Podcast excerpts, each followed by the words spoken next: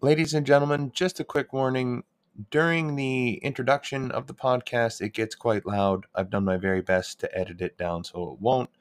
But if you're wearing headphones, you've been warned. It shouldn't be more than fifteen, twenty seconds into the interview. Thank you very much and enjoy the show. Hi, I'm Imladrasil, and welcome to J T's Canadian Corner of the Internet. Welcome, ladies and gentlemen, to yet another episode of J T's Canadian Corner of the Internet. We are on to our third interview today with the wonderfully talented Imladrasil, as you've just heard. Uh, silver placing on his first paint competition at the Master Series Paint Competition at, what is it this year? That ReaperCon. Was ReaperCon this year with, with two models, which is absolutely fantastic. Uh, a longtime viewer and talented artist. The reason I have a professional coach now, so thank you very much. I'm going to call you Dan for the remainder of this. I apologize. Please do. Um, but thank you very much for joining me. I appreciate it very much.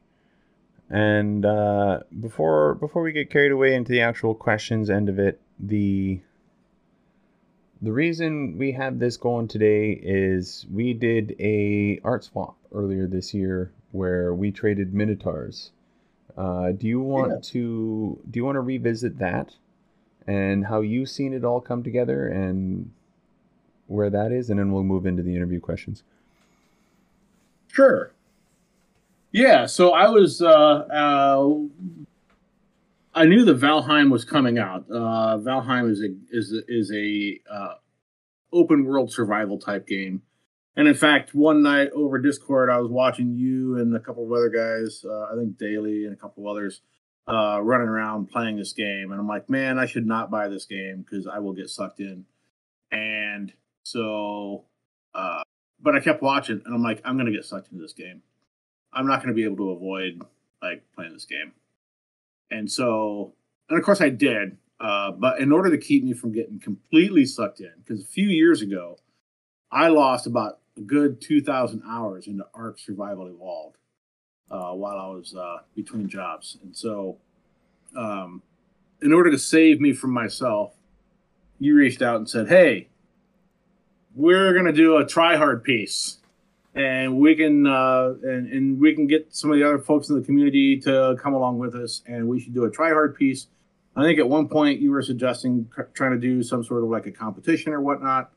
And uh, the idea really appealed to me. I was less interested in doing a competition, um, but I threw a couple of ideas back at you, and uh, we agreed to do uh, an art swap. So yeah, try hard piece.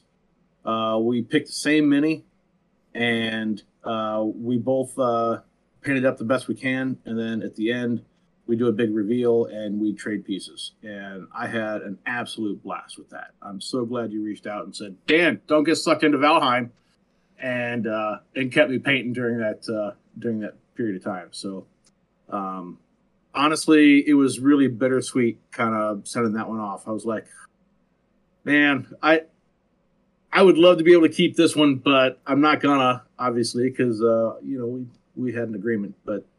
Um, It was one of my favorite pieces, I, and I'm glad it's someplace that uh, where it's appreciated. And I'll level with you. I had, and not only at the end of that did I have the same feelings of being like, man, I would love to just leave this in my cabinet over here, like, because I had both of them, right? And I, that was that was yeah. the kicker, is I had both of the minis at one point in time, and I'm like, well, that was the risk I was taking by sending mine out early. I was like, man, I could just leave these. Um, but, but same thing, that was, that was one of those things where I was like, no, like I've got Dan's, the idea is to, to trade them. So I did have that. The other thing worth noting that I thought was really interesting was when we, when I, when we started that and we were looking through miniatures, um, it was kind of astounding how quickly you and I were both on the same wavelength for style of miniature, because I remember it was like a text message one day through Discord and we were like, hey, what about a Minotaur? Because we had a short discussion about like what model yeah. we wanted to do, and and I would like you were like, what about these ones from Zlot Minis? And we're totally not sponsored, so it doesn't even matter. Uh, but I was like, hey, Matt, I was actually just looking at those. So I remember getting that text message and being like, yeah, let's let's do a Minotaur, which I thought was really cool. So yeah. Um, and we didn't uh, maybe didn't get as much community interaction as maybe we would have liked. I think uh, we had Gore show up, which was fantastic, and his interview was coming yeah. at a later date. And uh, but that was it was still it was still very cool, and we'll touch on on this whole thing uh, a little more later in the discussion. So uh, just to get those starter questions out of the way, Dan, so everyone knows that at one point in time that you didn't just, hey, I'm going to paint miniatures, and now you're the godly painter that you are. Uh, I did that in the wrong order, but we'll come back to that other one. Take us back to the beginning. Take us back to the very beginning when you said, hey, you know what? I'm going to I'm going to paint tiny plastic assholes. Like, this is this is something I want to do. This is something I'm interested in. Is there an event? Is there a sitting or a viewing or an artist that triggered you to be like, I'm in? What what was that event? Yeah, so I didn't really have that kind of an event where I made a conscious decision to uh, like seek out miniature painting. Um, so there's uh, so my gateway drug is D and D, uh, Dungeons and Dragons. Uh, played a lot back during uh, you know, Satanic Panic, and uh, you know, when uh, when I had to keep all of my D and D books in my car because uh, Dad wouldn't let me bring that demonic shit in the house, right? Uh, all the way back in the eighties and whatnot. So I I played I've played D and D off and on for a lot of years, and uh, more recently, uh, you know, once my son got old enough where he could play with us, it's been really exciting to play, you know, D and D games with him and his friends and some of my friends and whatnot. So there's a guy on YouTube. His name is Matt Colville, and he had been putting out just a steady stream of these uh, YouTube videos on uh, essentially how to how to become a better D M, and I just absolutely loved his videos. He had been doing it for a long time, and then at one point he uh, launched a Kickstarter uh, for a source book, um, really about how to build, you know, how to how to build a castle and how to build followers and all that. It's like a, a you know, third party source book. Um, he wanted to do some streaming, and then he also had some minis in there. And I had never kickstarted anything before, uh, but I love this guy's content. He's just legit. And so I got into this Kickstarter, and he had five Gemstone Dragons that were all Kickstarter exclusive. And so I was kind of on the fence for a while. I'm like, you know, I really want to support this guy. He's cool. I like him. Uh, would love to get a chance to like throw him some money because he's helped my he's helped me improve my DMing ability, my skill, and all that. So, and they're, you know, Kickstarter exclusive. That's how they get you, right? So I went uh, I went all in and got all five of them. So I ordered these things. I'm sitting through the Kickstarter. I dug around enough to know that like Kickstarter, you know, have long lead times, that sort of thing. So I'm waiting. And then he starts coming out with these videos of like the the um, the initial uh, you know, test casts and some of the other things, and I had no idea what to expect. But I'm watching him do this unboxing, and it comes out of this little box, and it's all gray, and it's in pieces because these are resin casts. And I'm like, I just dropped a load of money on these things, and they're not even painted, and they're not even put together. I gotta assemble this. And so I kind of got sucked in. I got pulled into this hobby uh, unknowingly. And so about that time, it was uh, Father's Day, what, three and a half years ago? Um, and I was talking to my wife, and I was like, I... I probably ought to figure out how to paint these things, because I just spent hundreds of dollars on them, and I don't want to mess them up. Like, you know, I should probably figure out how to do it. So we went over to the game store. It was Father's Day, and uh, we were out for the day, kind of, you know, knobbing around and, you know, out to lunch or whatever. and we stopped into the game store, and I picked up a package of orcs and a package of gnolls, uh, the WizKids versions. And uh, I was showing them to my wife. I'm like, I'm not sure which one I want. She's like, just get both of them. You'll use them in your game, right? Okay. Well, and it's Father's Day, so I, I came home with two packages, four models of WizKids minis, uh, with an intent to figure out how to how to paint miniatures so that I could paint up these uh, these several hundred dollars of Kickstarter exclusive uh, Gemstone Dragons that I had got. So I got home, dug the craft paints out of the closet, half of them all dried up, you know, whatever brushes were in there, and got started. And it wasn't long before I was hooked, like really hooked, and decided that I, I really wanted to get good at this. Just because I know somebody is going to inquire when they hear this. Uh, so you go you go down to the hobby store uh, three, four years ago, Father's Day. You pick yourself up a couple of WizKids, and I've got I've got two or three questions that pertain to that particular transaction. Mm-hmm. Um, a, were they the pre pre-primed WizKids, and did you prime them? Uh, the second question, which is kind of a combo question as well, uh, what paints and brushes did you end up walking away from with that transaction, or did you end up just using whatever you had at home, whether it be like testers or model paints or, t you know, craft paints or whatever you had kicking around the house? Yeah. Um, they were the pre-primed. Um, I did not strip them. I didn't prime them. I didn't know any better. Right. I, uh, so I don't think I even washed them, to be honest with you. Like I didn't, I didn't know. Um, and I, uh, I didn't come home with any paints. I came home and dug through all the craft paints that were sitting in the closet and, uh, found some brushes and, uh, and got started that way.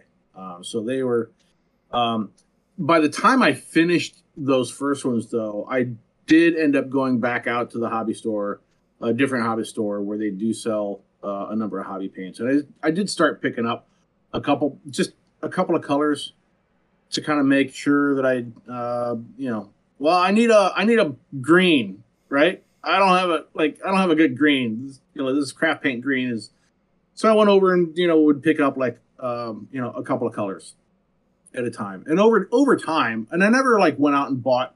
I did buy a couple of sets. I bought a couple of the Vallejo sets. Um, I got their ink set, and I got their, I think one of their metal sets. Um, but by and large, almost everything that I have bought uh, over the last three and a half years or so has been a couple of paints at a time.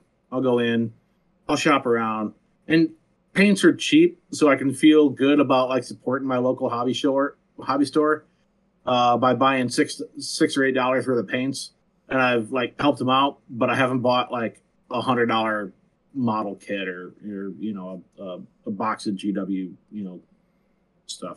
A box of G W crack that came like the latest and greatest on the three week turnaround that seems to happen with G W. Yeah.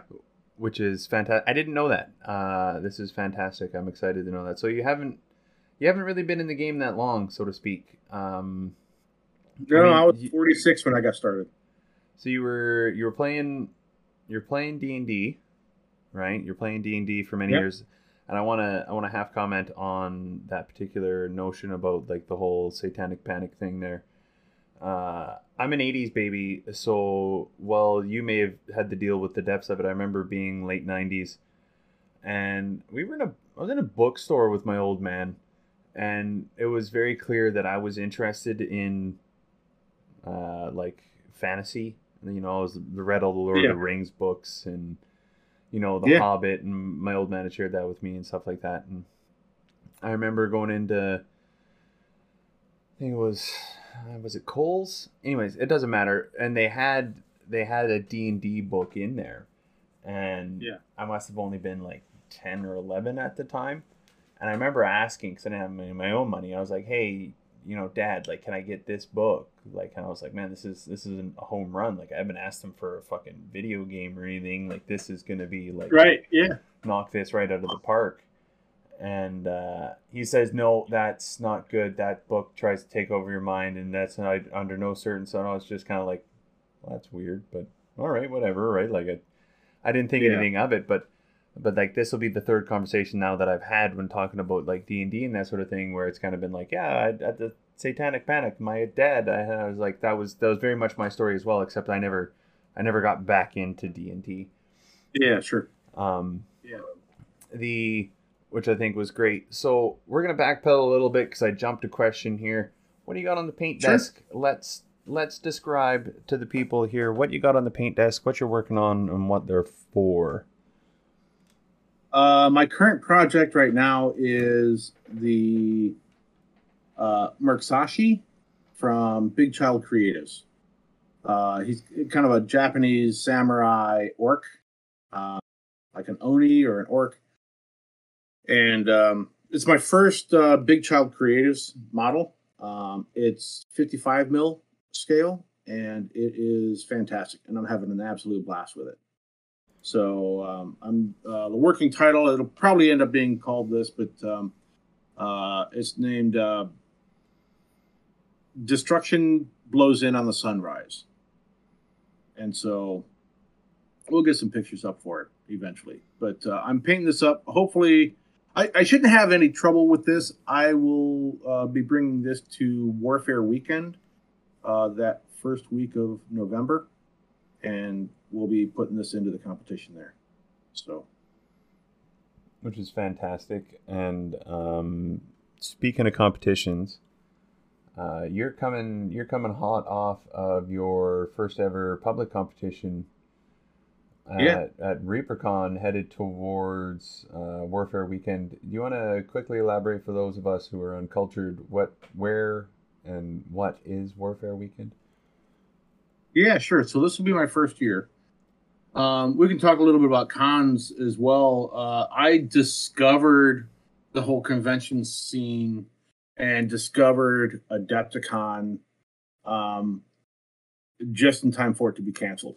And so pretty much my entire painting life, I've been um, uh, kind of doing it in a vacuum. So ReaperCon was the first convention I've ever attended. Um, and... Warfare will be the second convention I, I will have ever attended. So it's down in Saint Louis, uh, Saint Louis, Missouri. It's got a large gaming and tournament uh, scene there. They do, I want to say, Privateer Press has a big uh, piece of their tournament series is there. I'm sure there's Games Workshop and, and I think Parabellum is going to be there. And a number of others, and so it's uh, much a much smaller version, I think, probably of something like an Adepticon, um, where probably the probably sixty to seventy percent of that is going to be all about the gaming. Uh, but they do have a painting competition there. They've got several different categories. Um, I'm going to be probably in three out of the four, and that's really just because I just don't have time to put together a diorama in the amount of time that I've got. So I've got something for single figure, I've got something for group, and this Oni will be in um, uh, large figure. They've, they've done something that's uh, a little bit weird where they've kind of grouped a whole bunch of stuff together. So they got like large figure, bust, monster, they're all kind of smashed into one big, one big category. And, and I think like, so much like yourself, like I've, I've, lived inside the painting vacuum, about the the most broken vacuum I've ever painted inside of is being on Twitch for as long as I have been, um which is about I guess it's three years. We just did the three year stream anniversary. So uh when like I haven't entered any quote unquote public competitions, I've entered uh Miniac's Meat Grinder, and we can touch on that a little bit later if you like when we get into the cons and stuff. But It is uh, it is interesting to see, right? And it's very cool. I know uh, from conversations we had after your ReaperCon visit that you're really looking forward to getting some coaching there from, I believe it was Eric Swinson. Is that the appropriate name? Yes. So Eric was there uh, at ReaperCon, and he's running the same set of classes at Warfare Weekend uh, in Saint Louis. Early November, and last I checked, which was earlier today, um, there are still seats open in those. Uh, so on one hand, if you're going to be at Warfare, or you can get there, uh, get seats into his classes because he's an amazing painter. On the other hand, don't do that, because a smaller class size means I get more of his time. There's always that double-edged sword, right? Right. You wanna you wanna have everybody give him the money, but you want the one-on-one session. Um, right. Yeah. Yeah. Absolutely. So, um, which is fantastic. And as far as on my paint desk, which isn't going to be terribly different than what it was the last couple of times, we are still working on just about wrapped up the last donation, Skelebro, from the twenty-five dollar donations. And uh, I've actually been sucked into an art swap with, not Hokalups, uh, Kingstart on Twitch. Oh, fantastic. Which uh, I say sucked into, but like, again, I'm very, very blessed to have that conversation with her, and I'm really excited to work on a piece for her. So I've got a three D printed Skeleton King, uh, Calibos, the Skeleton King from Clay Cyanide, uh, which I'll be working on and putting on a plinth and making really cool. Uh, I I think I would do a bit of sculpting or reprint the top half of the body. There was a bit of a mix up there, so a bit of work to go into that. Um, and so before before we move into, I've got two other questions for you before we move into kind of the nitty gritty end of life here. One of them I'm pretty sure I know the answer to, and the other is just kind of a generic question to let people know that you don't just go everywhere with a model and a paintbrush. Is uh, what other what other hobbies do you have, Dan? What else what else do you do? I know you in the capacity of a miniature painter. Um. And I know you've shared with me before that you play poker, but as far as hobbies yeah. are concerned, uh, what else do you got? Tell the people the rest or some of the rest of the story. Share as much or as little as you like. Well, until the pandemic came along, I have been a pretty avid poker player uh, for probably a dozen or so years. Got into playing Texas Hold'em about the same time as everybody else did uh, during... Uh, when Chris Moneymaker won the World Series of Poker, and the whole poker boom and all that blew up. Um, I was never really a gambler before that. I still don't consider myself uh, a gambler. I had some friends that were playing some uh, Texas Hold'em, and they'd asked me a couple of times to come over and play. And I'm like, nah, man, like every time I play poker, I get like, you know, I get, I, I lose it all. They're like, come on over, bring twenty bucks. You'd spend that much going to the movies, and you get to hang out with some friends and drink beers. I'm like, okay, fine. So I went, and I lost my twenty bucks. Math adds right? up. Right? It checks out. And as we're walking out, one of my friends turned to me and said, uh, you know, you know, Dan, they have books that teach you how to play poker. I'm like, really? So next day I was over at the Barnes and Noble and found a book called The Theory of Poker. And I was, I got hooked on that. And so I tend not to have a lot of hobbies, but the hobby that I, whatever hobby I end up picking up, I tend to get in deep. I, I, there's no halfway. So I don't have a lot of hobbies. So I played poker for a dozen or so years until the pandemic. At some point, you know, they will open that room back up, and uh, I will probably go down and play again. But other than that, I paint. Uh, I tend to resist other hobbies. For example, like three D printing, I have no desire. I, I think three D printing technology is amazing, and I think it's come a long ways. I don't have any desire for another hobby. I am entirely focused on painting right now.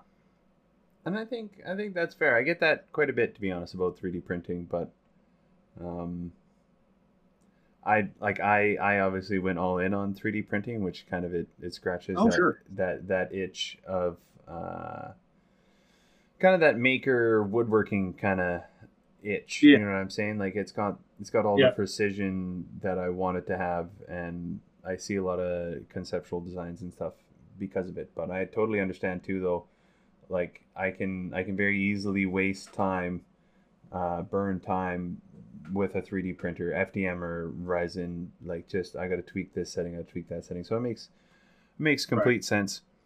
And um, you know, I'm quite fortunate too, because I've got a couple of friends that have gotten into three D printing near me. So it's kind of nice because I don't really have to get into it in order to get three D prints if I really want them.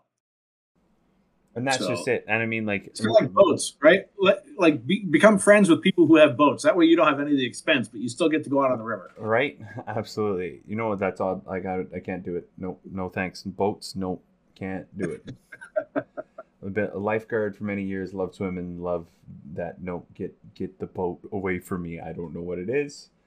It's just there's a whole bunch of variables there I'm not interested in. Um, sure.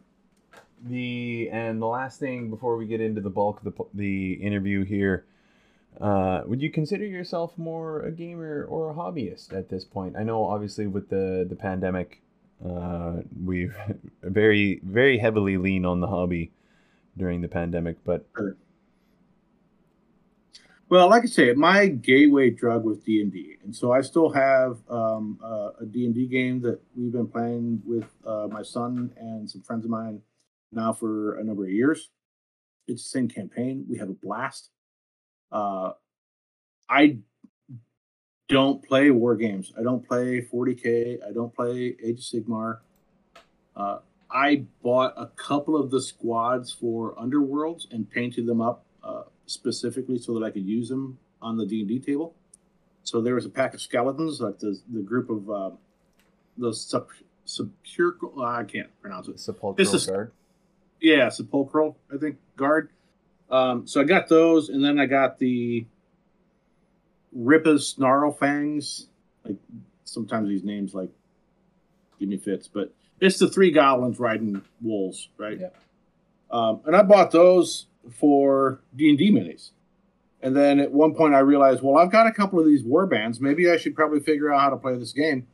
Uh, so my my son and I went to the local hobby store and they taught us how to play Underworlds, and so that's how they get you too, right? Because I came home with a sixty dollar you know starter starter box of that. Um, but other than that, I I don't play any of the games. I'll play Underworlds. I'm still kind of figuring out, trying to figure out how to how to play that. But I'm very much a painter. And and that and the math adds up. So I know. Uh... They do definitely get you that way. So I, my local hobby store, um, is I I live in a town of a thousand, so I don't like have a, a, a F L G S. Right, like sure. that's that's not something I have. My F L G S is uh, Meeple Mart or Amazon or whatever yeah, I yeah. can find online. But the I don't know, I guess it'd be four years ago now. The I went into Wonderland Toy and Hobby in Grand Prairie, Alberta. And I had an opportunity to sit and chat with the owner of it, right? That there's a storied history there that I would love to break into because it's very cool. Um, but he had a quick chat about it, and he was like, well, what are you buying today, right? And I said, well, I haven't really seen anything. I'm just here because the wife and I, we play Magic the Gathering together. Like, we're not hardcore meta. We're just like, hey, do you want to drink some coffee and play some cards? So we play Magic the sure. Gathering. Yeah. Um, She's she's a green deck, so oh my god, why are animals all over my face? And I play blue, so you guys can start the hate train. I uh, I'm a big fan of cancels and counters. Um, I've never played a game of Magic. Don't. I to be truthful, I actually I still really enjoy it. And the wife and I, when we get together, like we like I said, we don't do it professionally, so.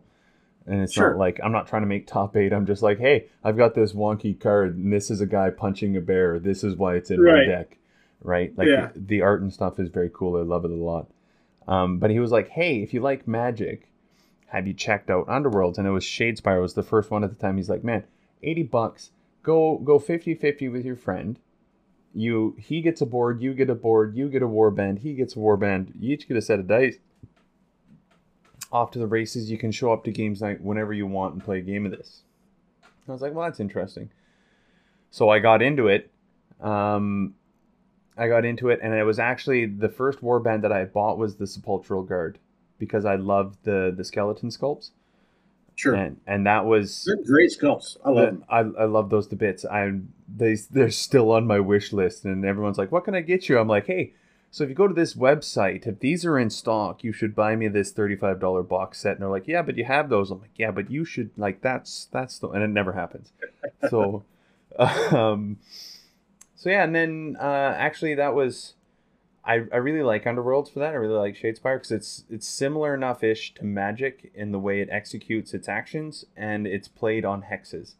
So yeah, uh, the only individual that I've played in Underworlds is against my wife, and that's the other game she'll play with me. I like every now and then, like, we don't have the kids for a night. It's like, hey, do you want to play Magic and drink coffee, or do you want to play Shadespire and drink coffee? Like, right, I, I sure. don't I don't care what it is, right? Like, let's just say, yeah. like, we're not perfect, we're not power gamers, we just go. So, yeah, let's just have some fun. Yeah, um, which is fantastic. And I'm when I remember when you were painting Rippa's Snarlfangs or whatever the hell G W calls them.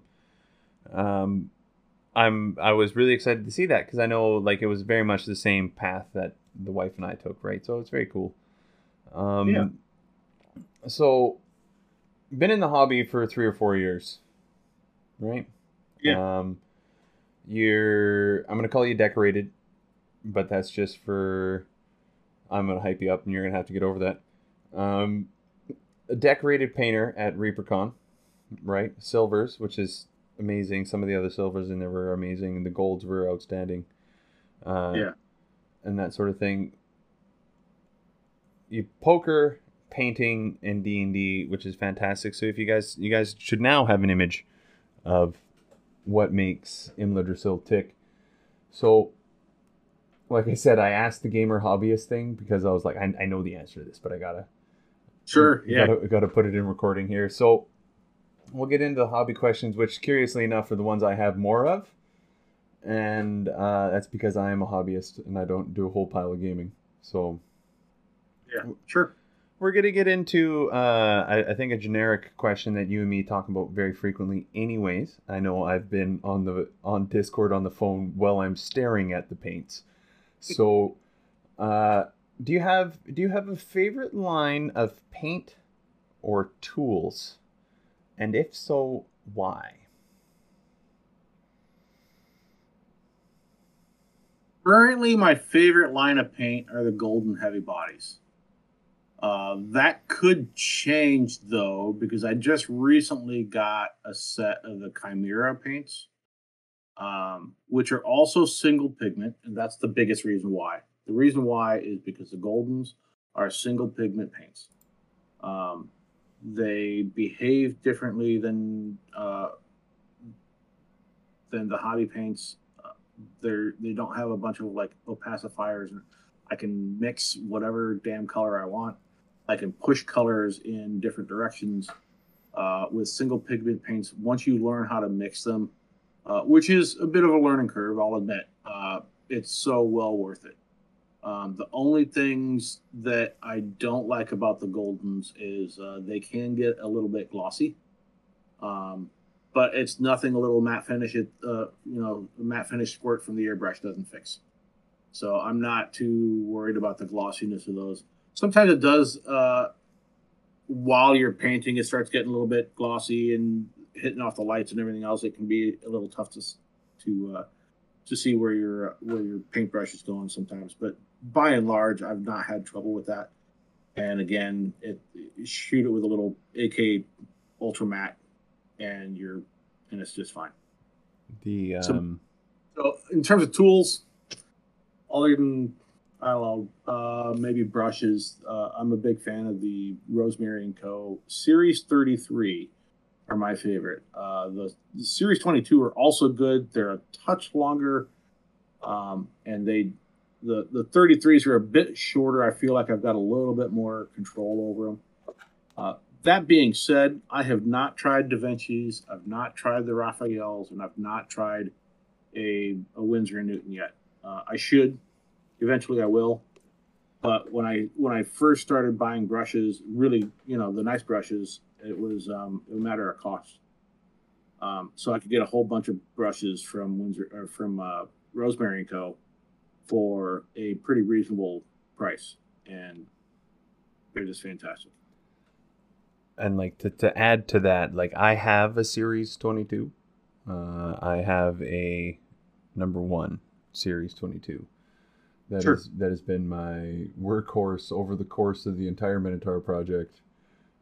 Every one of these skeletons I've done for the donation rewards, and many other models in between that.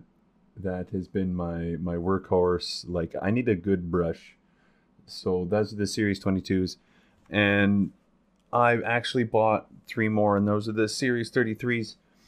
And so let me save you the trouble, Dan. If you love the Rosemary Co., don't bother with the Winsor Newtons. I have the Winsor Newtons.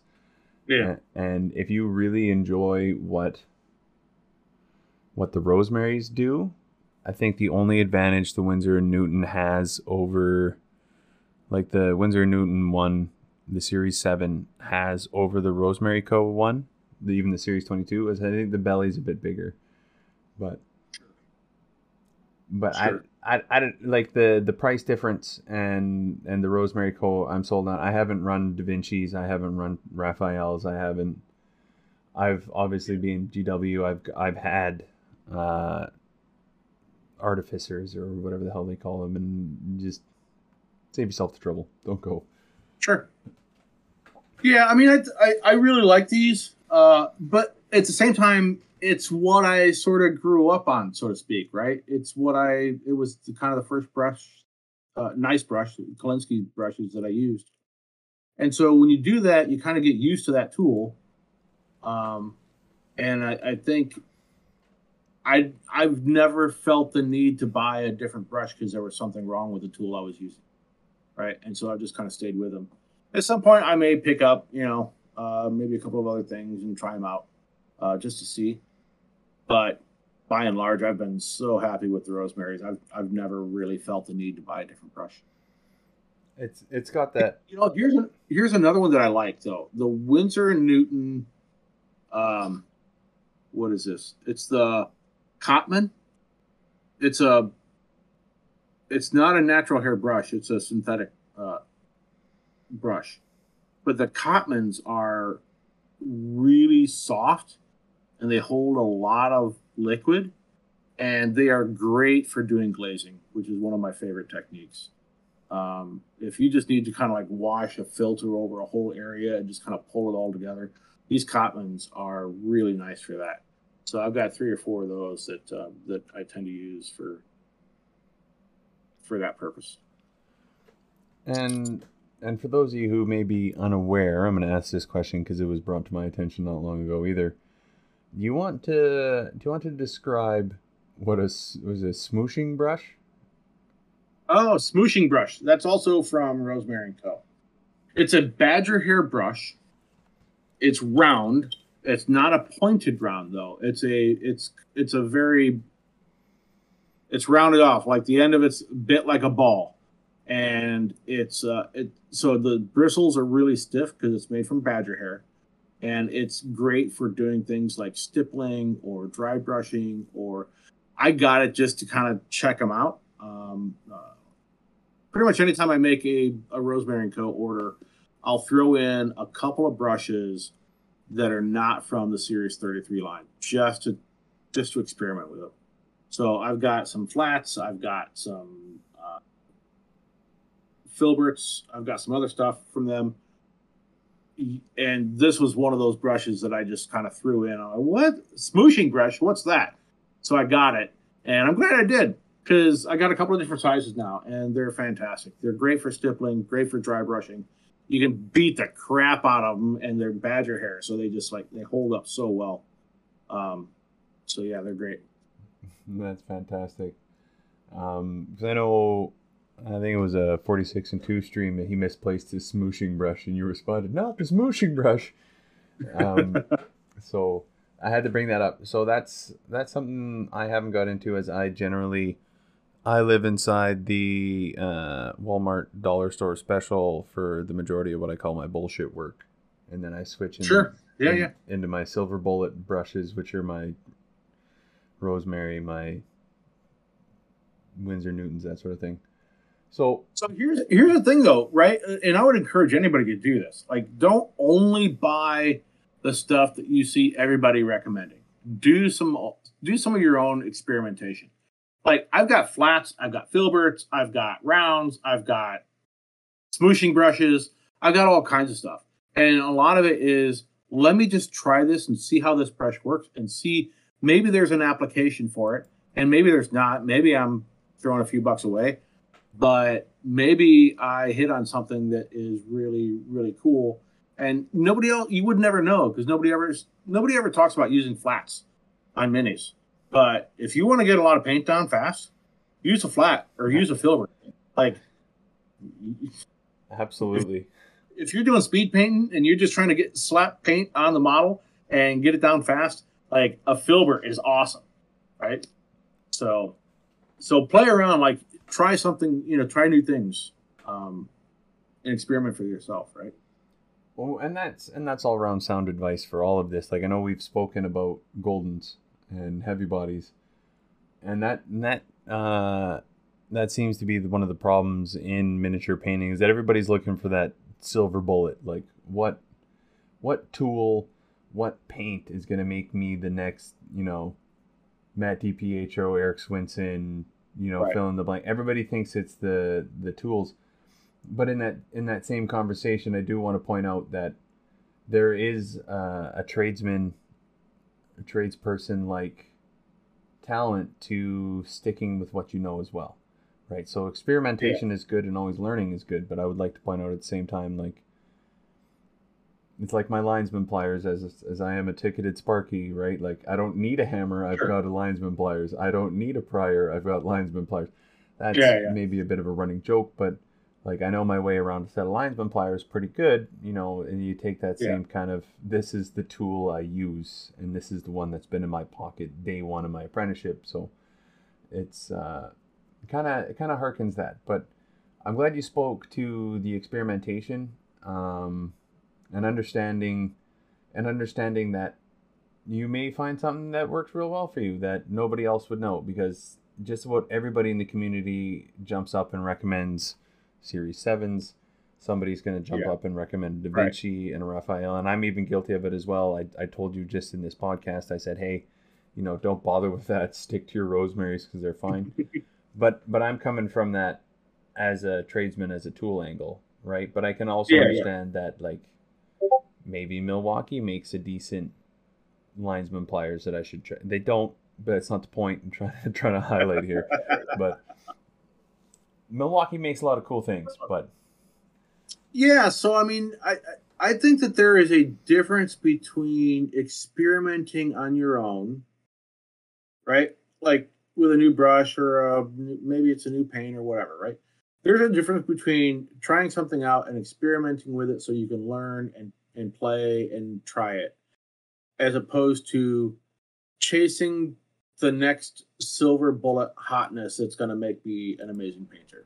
Like, there's no magic in any of the tools that I use. There's no magic in, like, I like the Goldens, but uh, for very specific reasons. And, and so I've kind of gravitated that way, but there's nothing in that paint that, you know, other people I haven't seen do with, you know, Vallejo or Reaper, or like, You can you can paint amazing models with whatever you got. Um, so, but playing around with it is is really about a, the learning process and the journey of like figuring stuff out, and and and stretching your own mind and brain to be able to. Um, to part of part of what makes these people such wonderful, fantastic painters is that they've done the due diligence. They've done the practice. If you want the silver bullet, practice. Practice, practice, practice, practice. All right? Like, there's there's no magic in any of the tools. The magic is inside your your muscle memory and inside your own experience and, and brain. Uh, and you got to put in the work. Time and right effort. Right? Time and right effort. The uh, yeah. emphasis on right effort. Because yes. Because if you're... Delib- if you're if you're not deliberate in your learning. Um, and on that learning note, we're going to move straight into the next question here. Uh, I know you're solely responsible for why I now have a professional coach, and I'll get you to speak to that in a minute. Um, and then I do, however, before you got into the professional coaching world, uh, before you joined up with uh, Pirate Monkey and Matt DiPietro and started yeah. learning from the professionals, what was your favorite way to learn a new technique? Like, you were like, I was reading about, you know, N M M. Did you did you rely mostly on like YouTube videos? Did you did you head over to Twitch? Did you crash out a couple of blogs, say a Massive Voodoo, that sort of thing? Speak to me about that process of learning and and how you came to the conclusion of professional coaches. Uh, well, initially starting off, I binge watched about everything on YouTube I could get my I, I could get my browser to find. Right, so I watched a just a crap ton of YouTube, um, searching around, uh, and a lot of times it was I would get to a spot on a miniature and I was not sure what decision I wanted to make or not sure how to achieve a particular effect. Right, so I would paint for a half an hour. I'd get to a spot where I was kind of stuck and then go spend a couple hours on YouTube chasing down what, you know, uh, something that would help me achieve a desired effect, and then back to painting. So those early models that I was painting took a long time, but a lot of it was because I would just go and, and, and watch, a, you know, an hour or two of YouTube to figure out how to do the thing that I wanted to do. Um, whether it was leather or wood, or how do you paint this material, or how do you, you know, how do you do that? Uh, how do you get such smooth blends? Right, I'm still working on that one. Um, but so there was a lot of that. Um, once Twitch came along, um, I tend to use Twitch more as sort of background noise and kind of hanging out with people. Most of the time, if I'm on Twitch, Uh, with a painter, I am also heads down painting. So I, I mean, and this is, you probably shouldn't admit this to a Twitch streamer that I hang out with all the time, and not to watch you painting, uh, because I'm doing my own painting. I, I use it uh, as it's it's almost like this background motivation to kind of keep me working, keep me and keep me going. Um, and I look up and I participate in chat, and then I go quiet for a while, and that's when I've, you know, I've gotten focused and I'm working on something. Um, but that's how I tend to use Twitch. Um, I find it kind of difficult to learn something new uh, on from Twitch streamers. Not to say that they aren't willing to answer questions. They are. Like I, I've never been on somebody's Twitch stream and asked a question and had them unwilling to try to help me out. Um, but it kind of goes back to sort of the coaching thing, right? Uh, and we'll get to that here, here, I guess, in a minute. The other thing that I did very early on was, since I was work, uh, you know, working on a couple of miniatures, I'm like, man, like everything is brown. Like I, I need more browns. And so I would go out and buy a couple new bottles of brown, right? Because I need this brown or that brown. How do I distinguish between all these different browns? Um, and it, and it occurred to me pretty early on that I needed to understand something about color theory.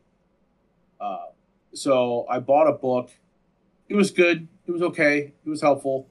Uh, and then I discovered uh, Color by Betty Edwards. And I bought that book and I brought it home and did the exercises. You got to do the exercises. And it really helped me get over any trepidation I had over mixing paints. Because that book is really about, it's not just color theory. It's how do you mix paints and how do you create colors using color theory with the paints you've got.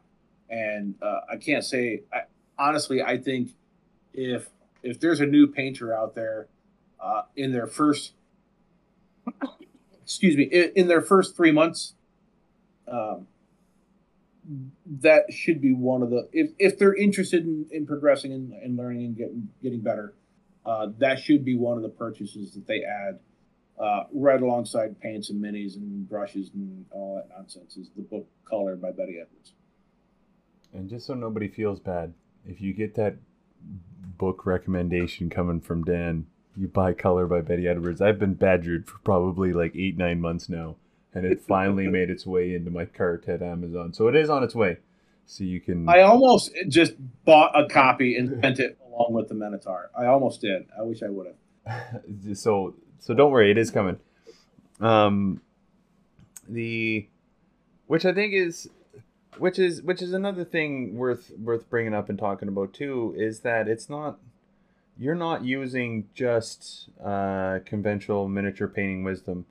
I mean, obviously, like we're we're using acrylic paints, we're using some people use oil paints or enamels and that sort yeah. of thing. Like the idea of paint itself is not new.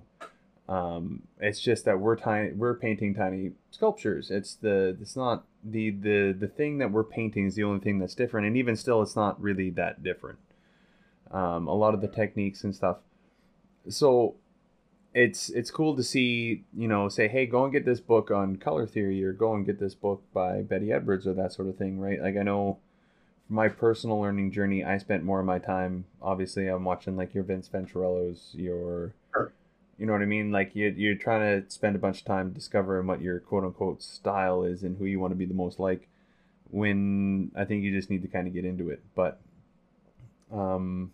and I'm sure we could destroy hours talking about your style, and we may yet.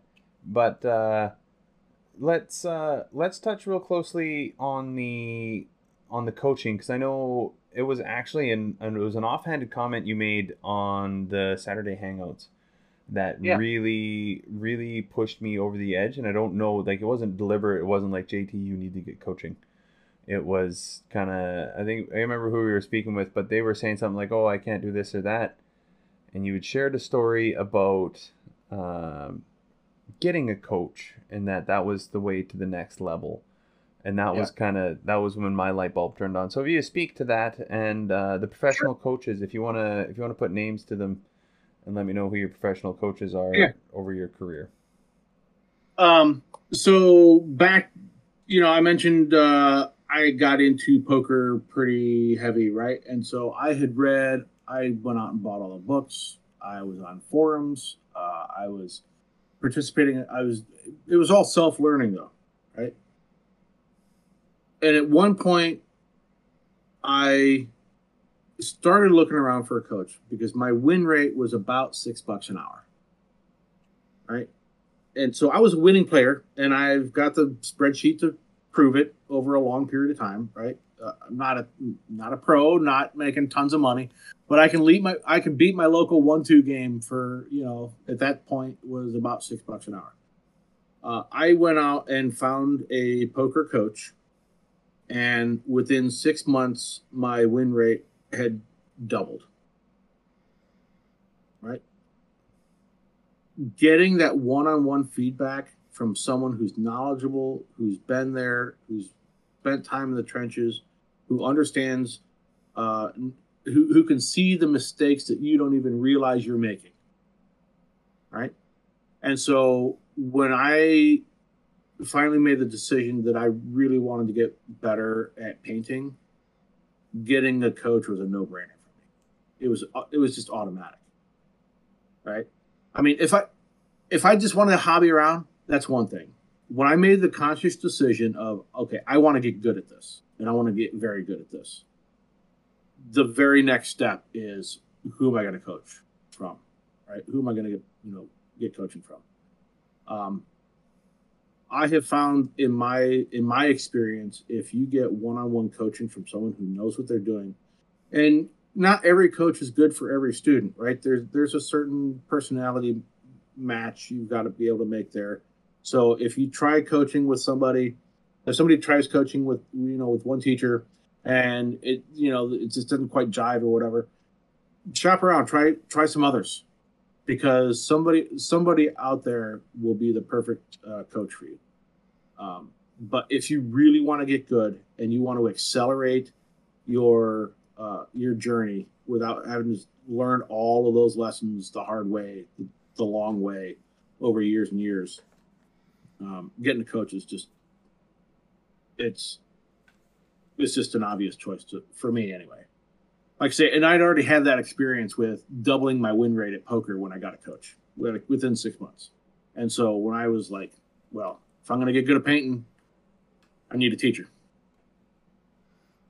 And, and you see it quite a lot in a lot of other avenues in life, right? So it only makes yeah. sense. Yeah. And when you're, when you're an apprentice, you they're not like, all right, here's a six hundred amp panel, have fun. Like, no, like they don't send you in there alone. They put you they put you with a journeyman, right? Or a journey yeah. person, and you get and you get that tutelage, that one on one. That's the point of being an apprentice, right? Like right. Right. Yeah. Like, you did great on this, Joel, except you you fucked this, this, and this, and you're like, I didn't even know those were options. Right, and, yeah. And yeah. and that, that came full circle when I started having my own apprentices. So it's I I still don't know why it took me so long to just jump on the bandwagon. So but real quickly, I know um you you have been coached by Matt DiPietro, who is yeah. Yeah. W- one of my favorite painters and somebody's work who I've admired for quite a long time, and I've just never put two and two together, being like, I'm it, bleh, what? Um, and a lot of that for me personally was the hobby itself, being like, do you do you want to do you want to jump in two feet, right? Or I always thought it was too expensive. It's like, you already spend, you know, hundreds of dollars on this. Like, why would you do that? Right, like, sure. And so I know that my experience with Matt DiPietro is good, and I know it's been the same for you. But I I know you've moved on to another coach, and I don't know if you've had any coaches prior to Matt DiPietro, if you wanted to speak to that at all. Yeah, so Anthony Rodriguez, uh, he goes by Monkey's uh, Pirate Monkey painting, right? Uh, I had heard, so I met Anthony actually through, um, he was he was referred to me by Sam Lenz, who I had gotten a commission done. Remember, remember those uh, those five Gemstone Dragons that I bought uh, and figured I'd learn how to paint uh, before I got them? Well, I'm gonna, I'm gonna go off on a tangent here for a bit, but I'll come back to the coaching. Tangent away, right? Uh, so I got, I finally got those dragons, and I had been painting for a while by that point, and had realized just how long a journey this painting thing might be, right? And so I got this wild, crazy idea at, that like took hold of me, and I couldn't shake it. And so, and that idea was, you know, I haven't spent enough money on these Kickstarter exclusive dragons, uh, and, and I'm not quite comfortable to paint them myself. And I don't know what other people's miniatures look like when they're painted. Why don't I get each one of these painted by a, a pro painter who has inspired me, who I've learned from, et cetera, et cetera. And so that began the second part of these Kickstarter Dragons journey, which was uh, getting each one uh, done by a different pro that I that I just really admire their work. So Sam Lenz ended up getting the first one. He actually referred me to Anthony. I talked to Anthony for a little bit. Uh, about that time, he had had a an interview. He's done a couple of interviews. He did one with with um, with Useless Wizard, Ryan Meggs. And he did one with Vince Venturella. And his story of his European trip, like, go listen to his interviews. It's just an incredible story. I knew I wanted to learn from Anthony. Uh, one, when I got his dragon back, and it's just gorgeous. It's just amazing. But I also knew I wanted to learn from Anthony uh, as a result of, like, him telling that story and his his journey learning how to paint, and where he goes for inspiration, and the fact that he frequently looks outside of the miniature painting realm.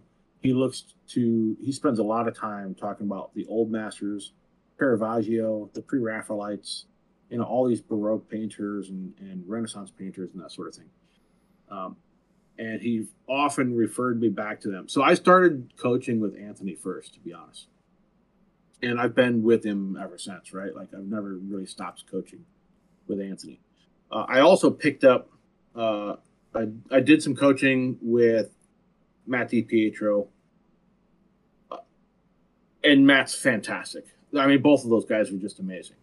It kind of, for me, it kind of got to the point where, I mean, getting coaching from two different coaches uh, can start getting a little bit pricey, right? And um, the reason I went to Matt was because I had seen him using the heavy body acrylics. So I'd also done coaching with Matt DiPietro.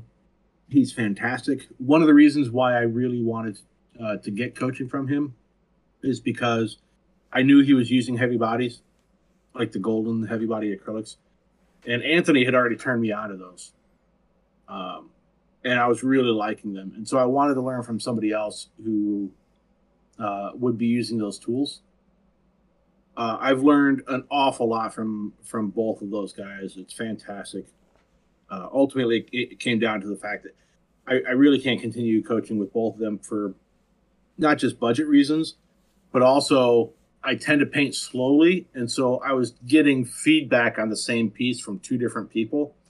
And it's not always the same. It was always very similar, right?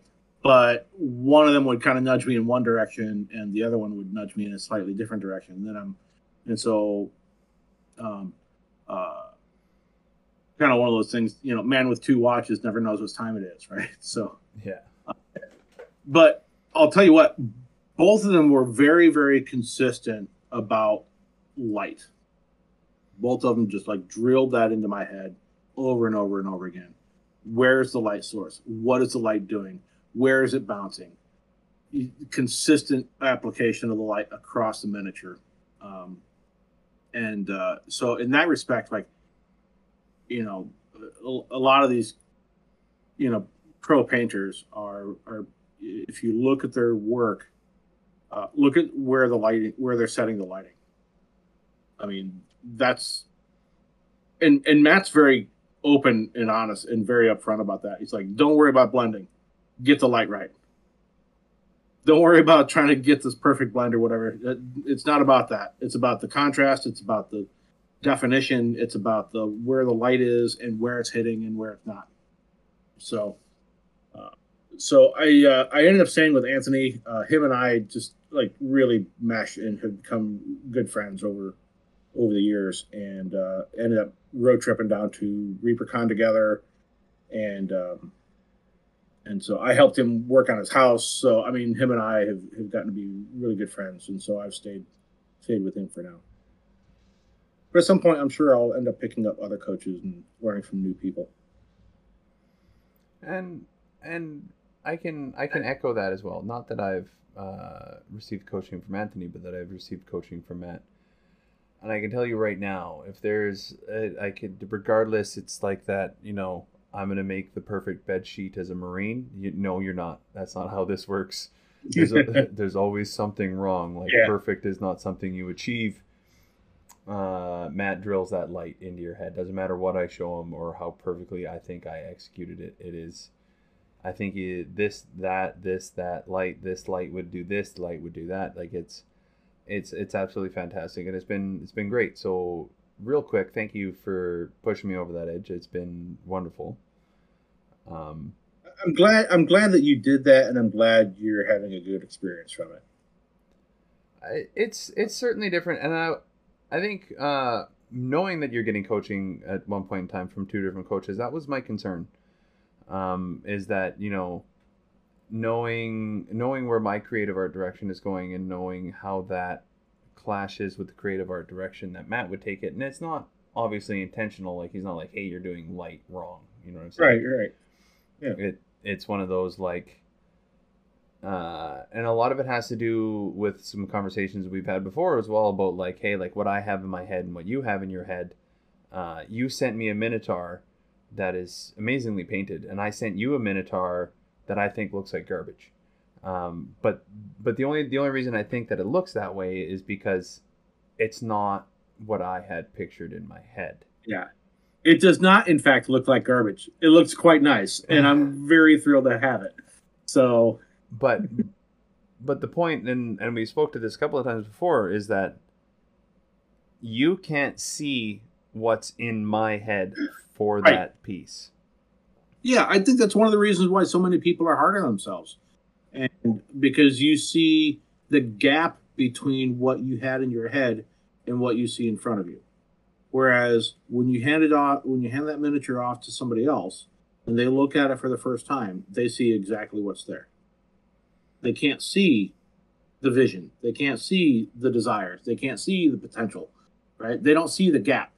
But as artists, one of the reasons I think that we are uh, consistently hard on ourselves is because we know what we have in our head, and what we're looking at isn't that.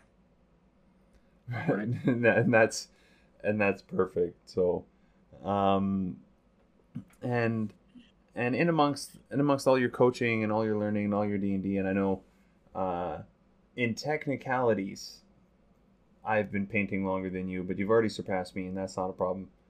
Um, I'm excited to have you around all the time, Dan. I really am.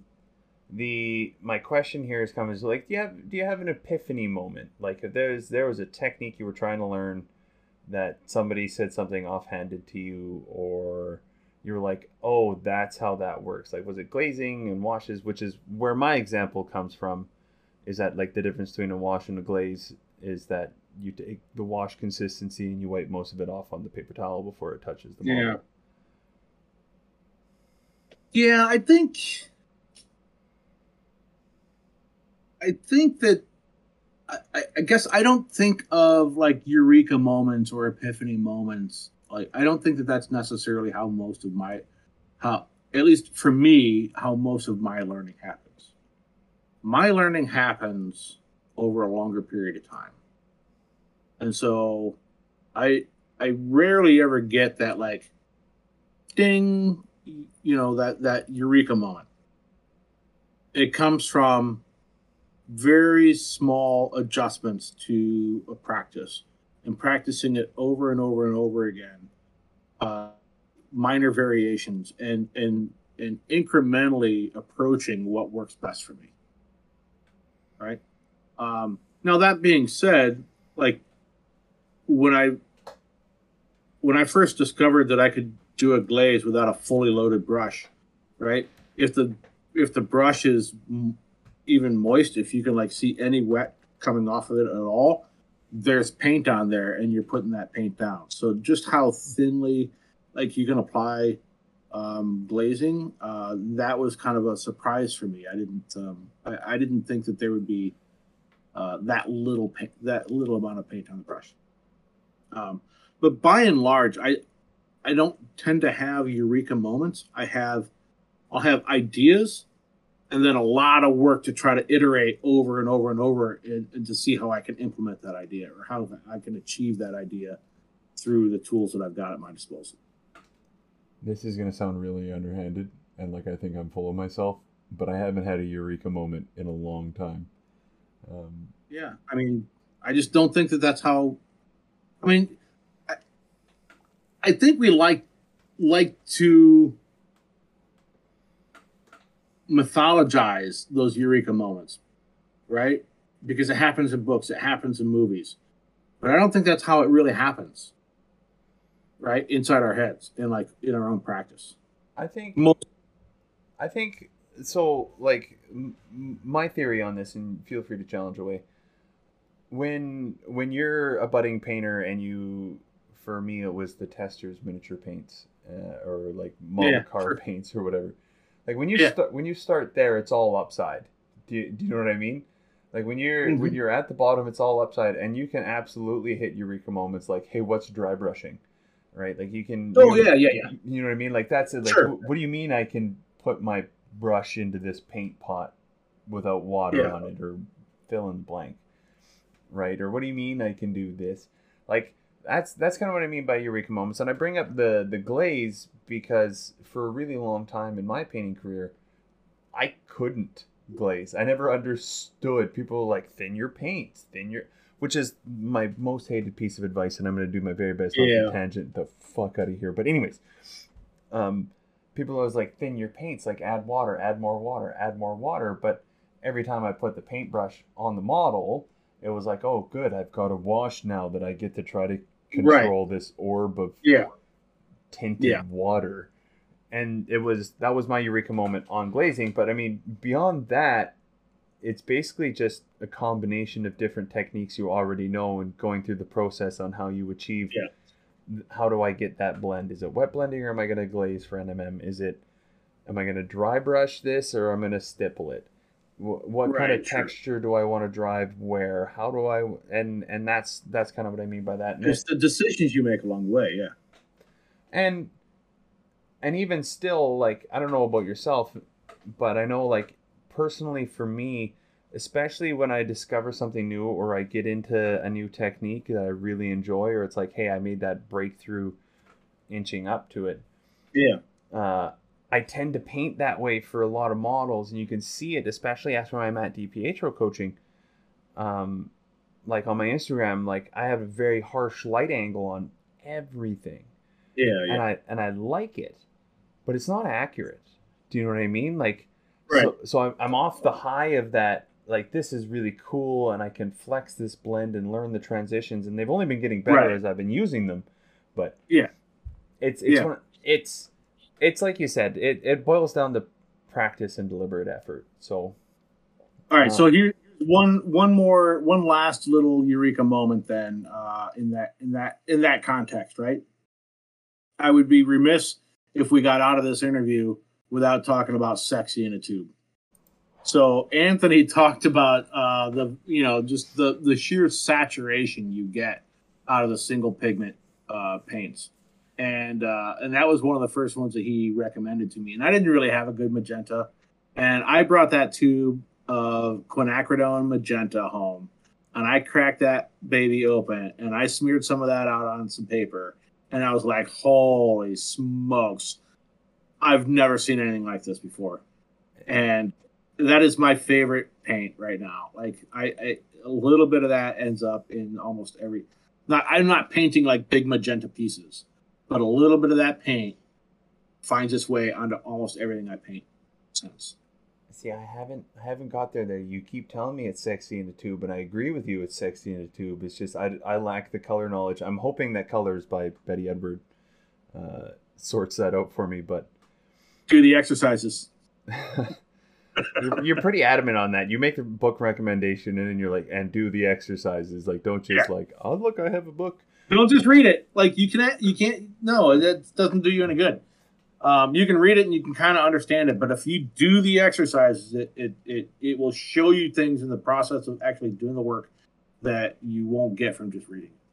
So um, I'm, I am excited. I do have quinacridone magenta. It is quinacridone, right? Yes. Yes. It was, or, well, so I went, I had heard it both ways. I had heard it quinacridone. And then I had heard it. Um, uh, oh, now I'm now I just blanked on it. Quinacridone, right? What? I'm sorry, quinacridone. You, you just went from like I'm understanding to what? Um, right. Queen, queen. So I had heard it both ways, and I think Matt ask Matt because he I think he he pronounces it uh, quinacridone. I'm I'm gonna have to do that now. So I went out to Google. I'm like, okay, well. Google is all knowledgeable, right? And so it actually had three correct pronunciations, and I don't even remember the third one because I couldn't, I couldn't make head, heads or tails of it. Um, so quinacridone, yeah. and that's and that's an appropriate pronunciation of that. Uh, apparently, that's Quin- not the one I was. No, no, we we call it quinacridone, right? I think. Like, I have to be honest with you. I've got, I, like, quinacridone magenta is not on my, my favorite heavy bodies list right now.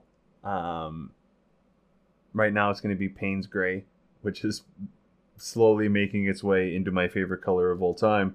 Yeah, um, oh, sure. But it's dioxazine purple. Dioxazine yeah. purple, I really love. I really love the richness it puts in the shadows. I love how dark it yeah. is. I love how cool it is. It's just... Beautiful. And for those of you listening at home, if you're like, man, we just had a whole bunch of really random words. These are golden heavy body acrylics.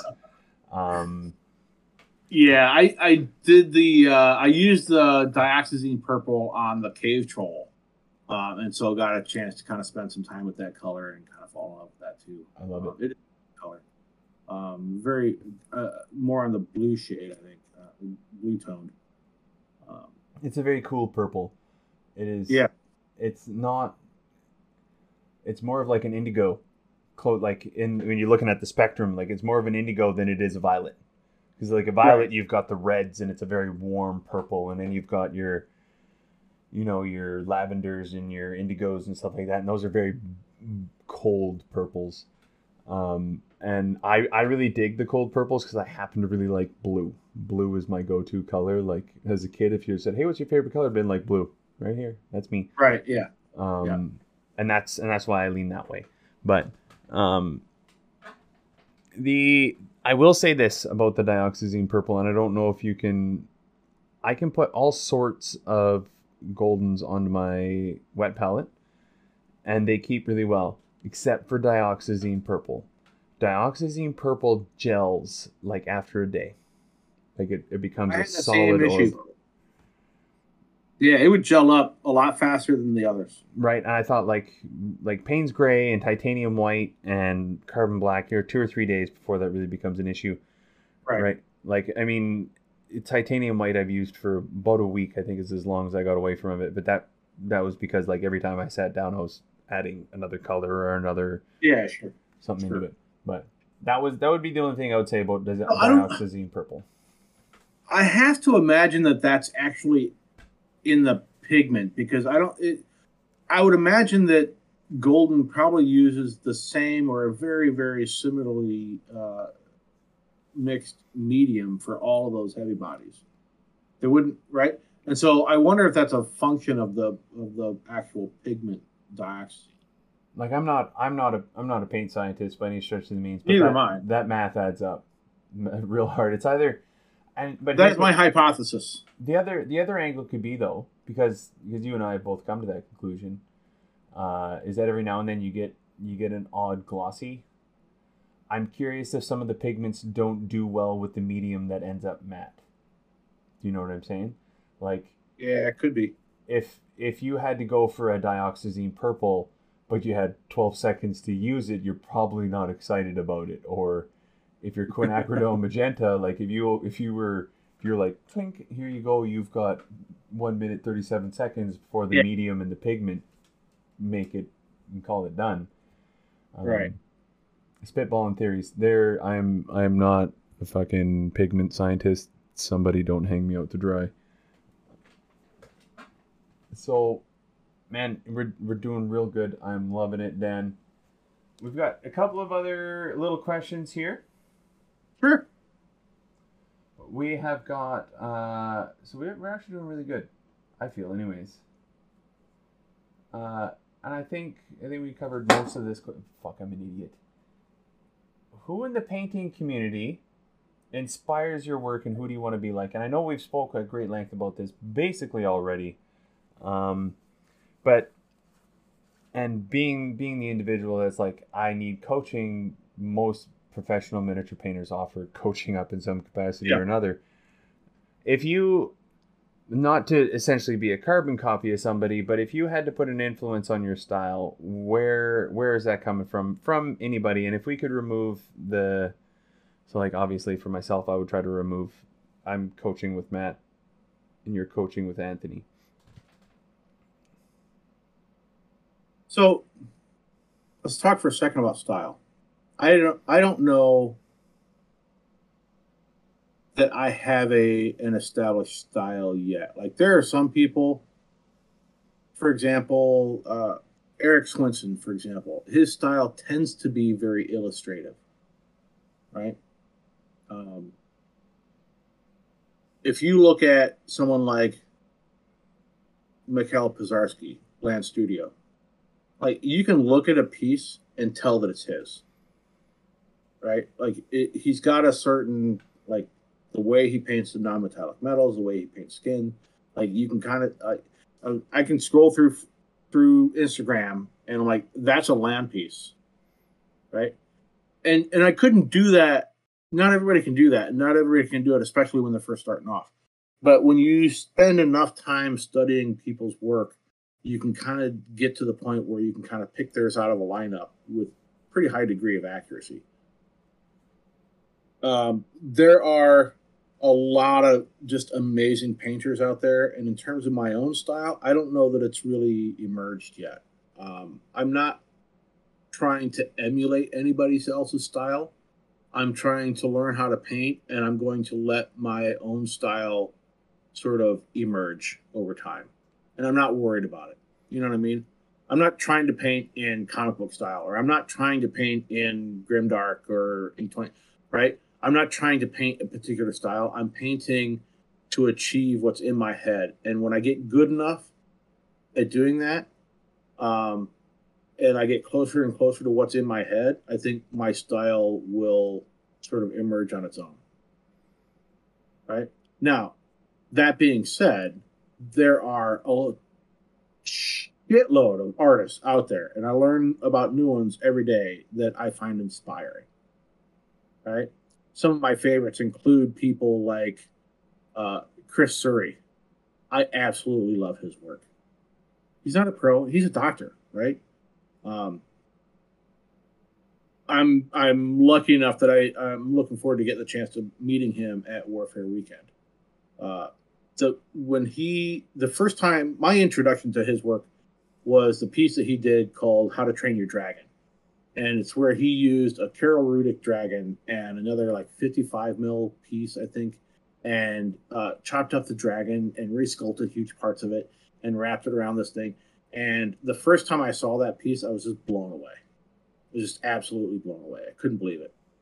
And I've gone back to that piece over and over and over again over the last three and a half years occasionally and just stared at that piece again. And it was it was my introduction to his work. And he's since then, he's he loves doing these like big dioramas. Um, I, he he's not necessarily the greatest painter, right? He's gotten better as, you know, just in the time that I've been watching his work. But it's amazing, right? Um, and then you look at people like Land Studio, whose non-metallic metal is, pro is just off the charts, right? Mark Masklin's, his work on skin is just amazing. Um, he did a piece that was, um, it was the, uh, it was like a younger girl with the hawk and, uh, she was like a, I don't know if she was Inuit or or what she was, but just the way that he represented her skin on that piece was just mind blowing to me, right? And so I I seek out people who inspire me, and I and I admire their work, and I'm like, okay, how could I do something similar to that? Or how what how could I learn from that? How could I learn from, maybe it's a technique that they use. Maybe they're using stippling or this or that or whatever else, right? Um, one that I just recently discovered was, you know, airbrush blending. I'm like, I haven't tried it yet, but I'm like, that sounds interesting. How could I use that in, in how could I add that to my toolbox, right? Um, I think it's important for people not to get too wrapped up about comparing their work to other people's work, especially people who've been painting for a long time. Compare your work to your previous work, and if you see something amazing online, don't get upset or like get wrapped around the axle of, oh, I'll never be that good. You can get that good. It takes a lot of work, but look at that and be inspired by it. Be amazed by it. Right? Let your inner child out for a minute and just look at it and stare at it and be overwhelmed and, and, and amazed. And then go, okay, how can I get closer to that? How can I do a little bit better in my own work? How can, how can I use this as an inspiration to improve my own work?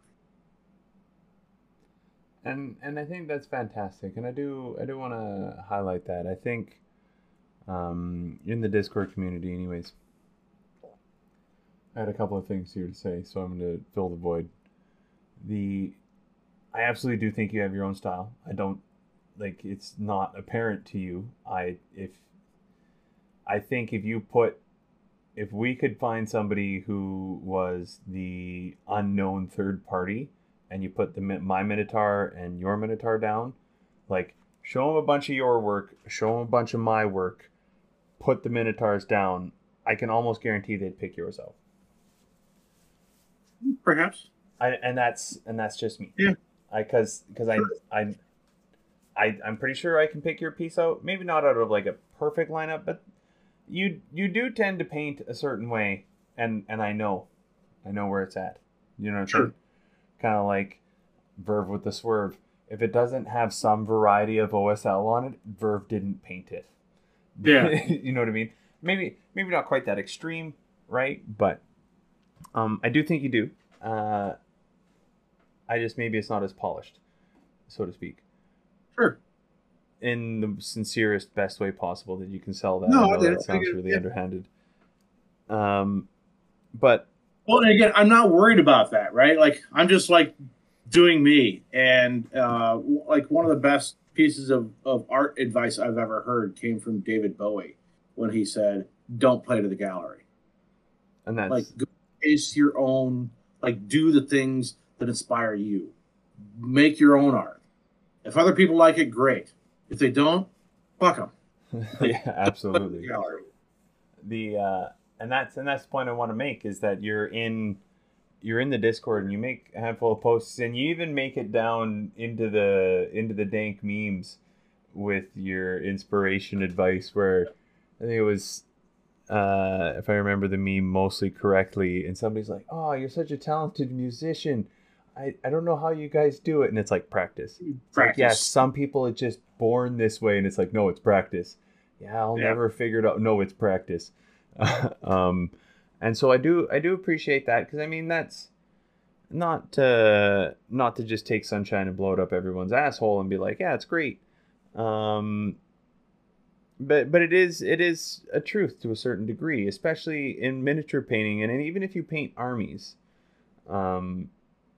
It like the last model you paint in your hundred man army is going to look better than the first one you paint in your hundred man army, whether or not you're a seasoned veteran or it's the first time you've put paint on the model. Right, true. Sure. Right. Like there's that's just the way that it is. Like there's no your your time in the saddle, so to speak, is gonna dictate how well you do.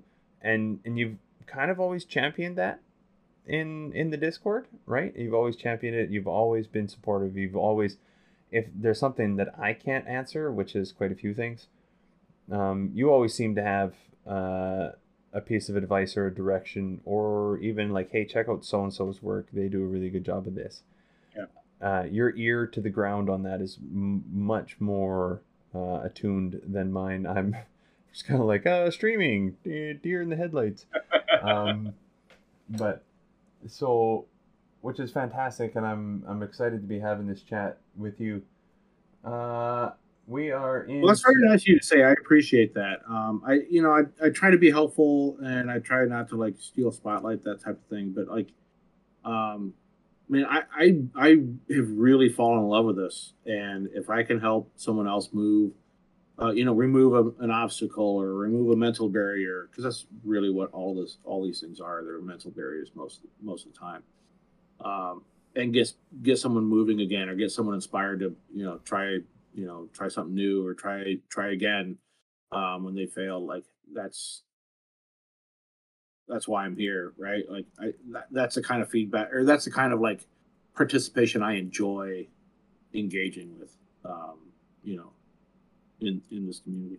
And, and and which is which really speaks too to even the even the Minotaur project that we did, that Try Hard project. And I'll go on record and say it, and I'm going to be interviewing Gore and I'm going to tell him this, but like that was that was very cool. That was a very cool experience, and it's been very cool for me as as a streamer um to get an opportunity to see him grow as a painter. Yeah.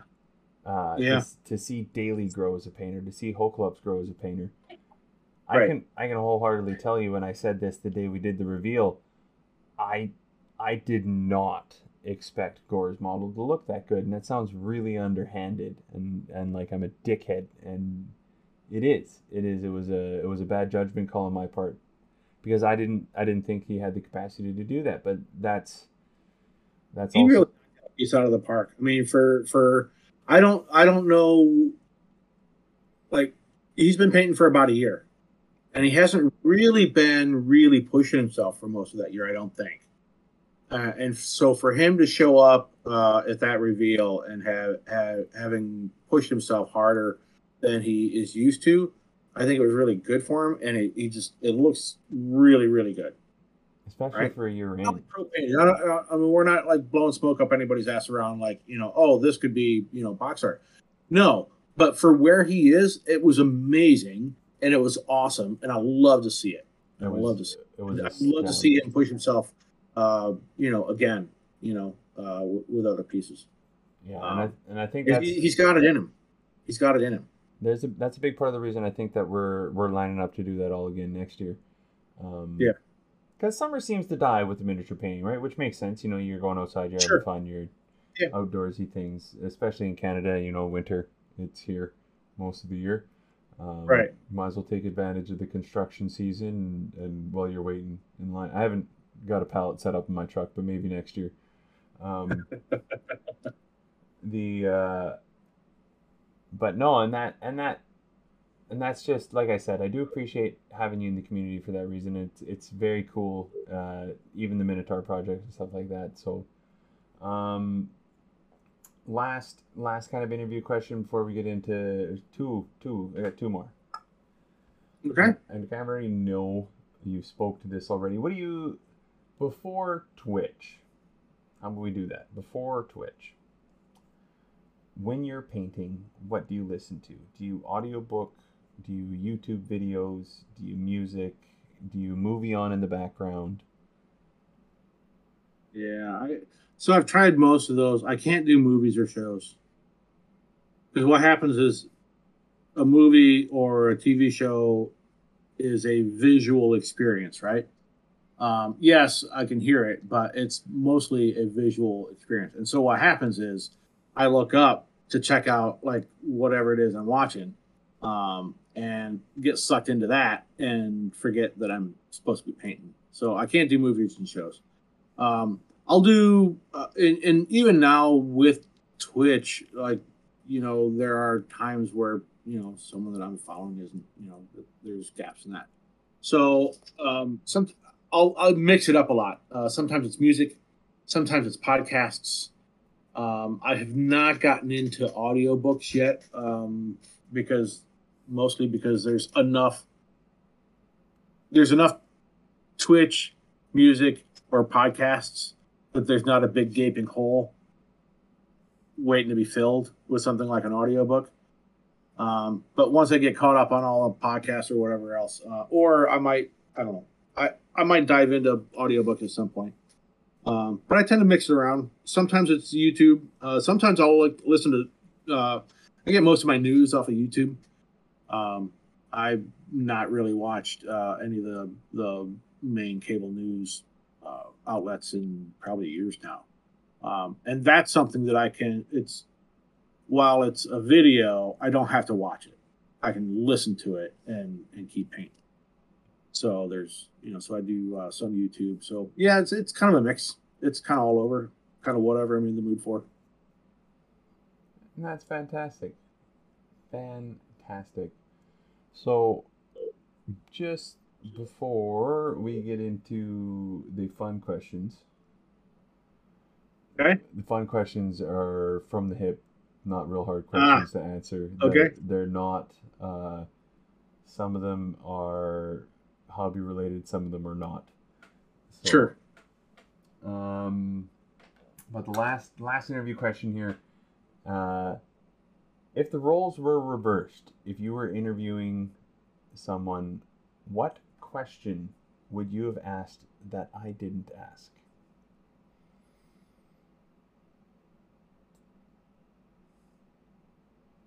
Why do you paint? Why?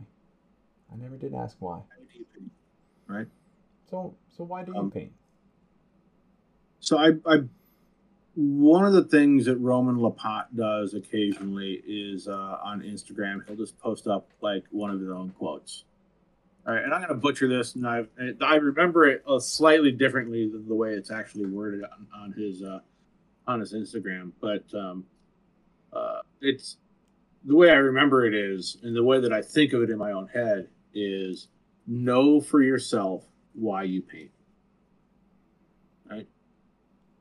So it's a little bit like everybody plays poker the same, the exact same way, however they want to. Right. Yeah. For painting, everybody paints for their own reasons. And no, I haven't run across any of those reasons yet that are wrong. Some people are trying to get models on the table so they can play a game. There's nothing wrong with that. That's awesome. Have at it, Hoss. There are some people who are just getting into the hobby and not even sure if they like it or not. That's fine, right? Let's not, you know, let's, let's help them along the way. Uh, there are some people who... uh, want to do uh, who want to win competitions. Fantastic, right? Like, everybody paints for their own reasons, and uh, and again, I've never heard like a wrong reason to paint, right? So I try to remember, because it's easy to like look at other people's work online and say, oh, that's amazing, or oh, that's shit, right?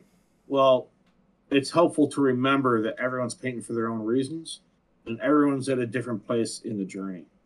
And so that, you know, don't, the, the corollary to don't compare your own work to what you see on the internet, don't compare two different works on the internet to each other. Don't judge. Because those artists are in different places and they might be painting for very different reasons, right? So why do I paint? I, and we're about to get kind of deep here at the end. Fucking right? Love it.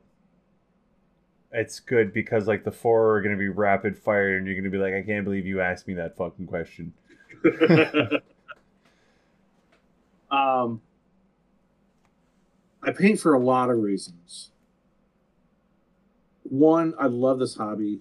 I love the fact that I spent, uh, I'm, I'm getting ready to turn fifty next, ne- early next year. For my entire life, I've never really appreciated art. I didn't get it.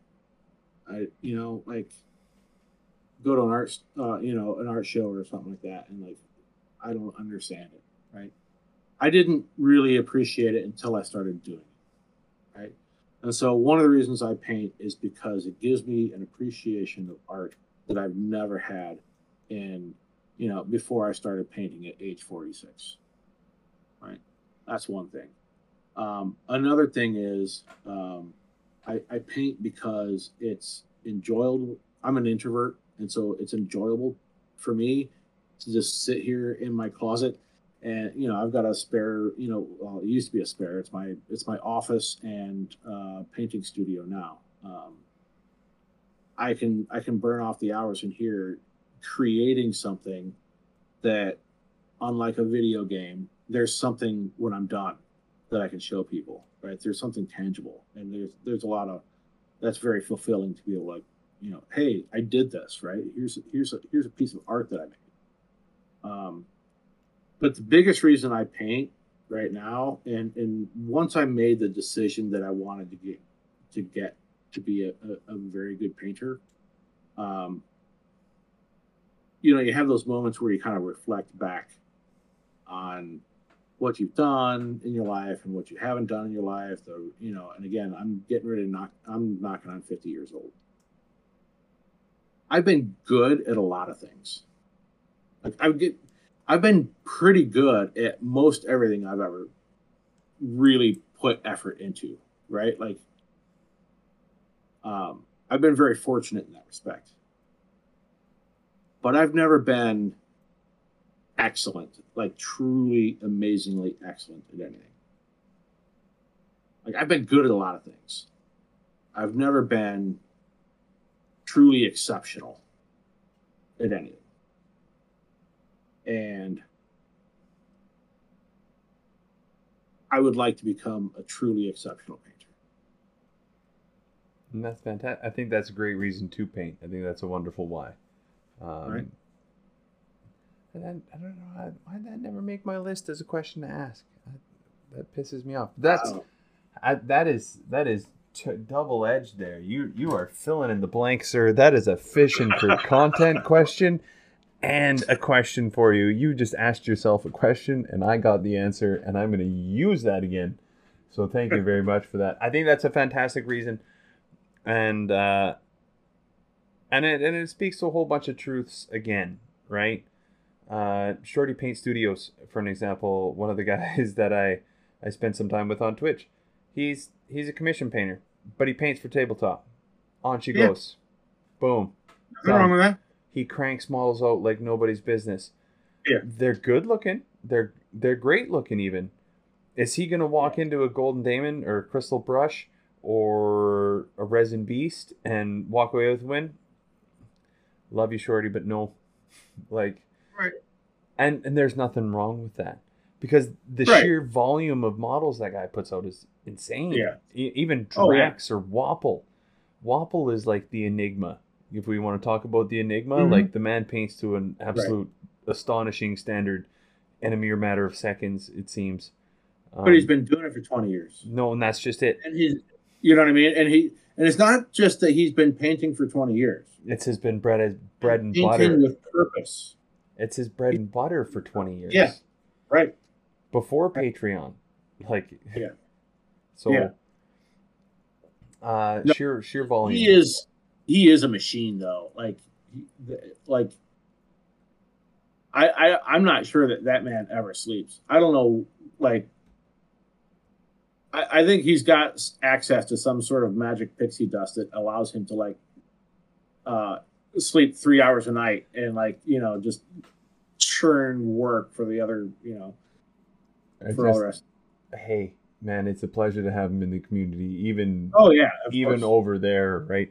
That actually came yeah. up in my last uh, Matt DiPietro call about uh, the Gen Con speed paint competition. Matt walked yeah. away with the win, but he was he swore up and down he was going to lose to Waffle the entire time.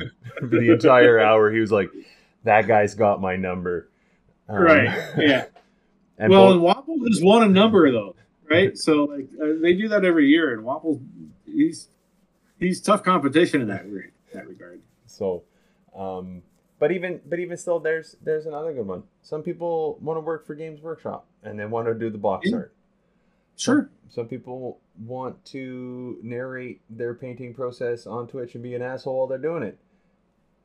Here we are. This is how it works. I'm not actually right. shooting to be an asshole. That's not. That was a shot at me, but that's not actually a goal. Um, the. So let's, uh, before we do the stereotypical social media questions and that sort of racket, let's uh, real quickly, we'll hit, we got, I think, three or four quick rapid fire questions here. Uh, brush licker. Are you a brush licker?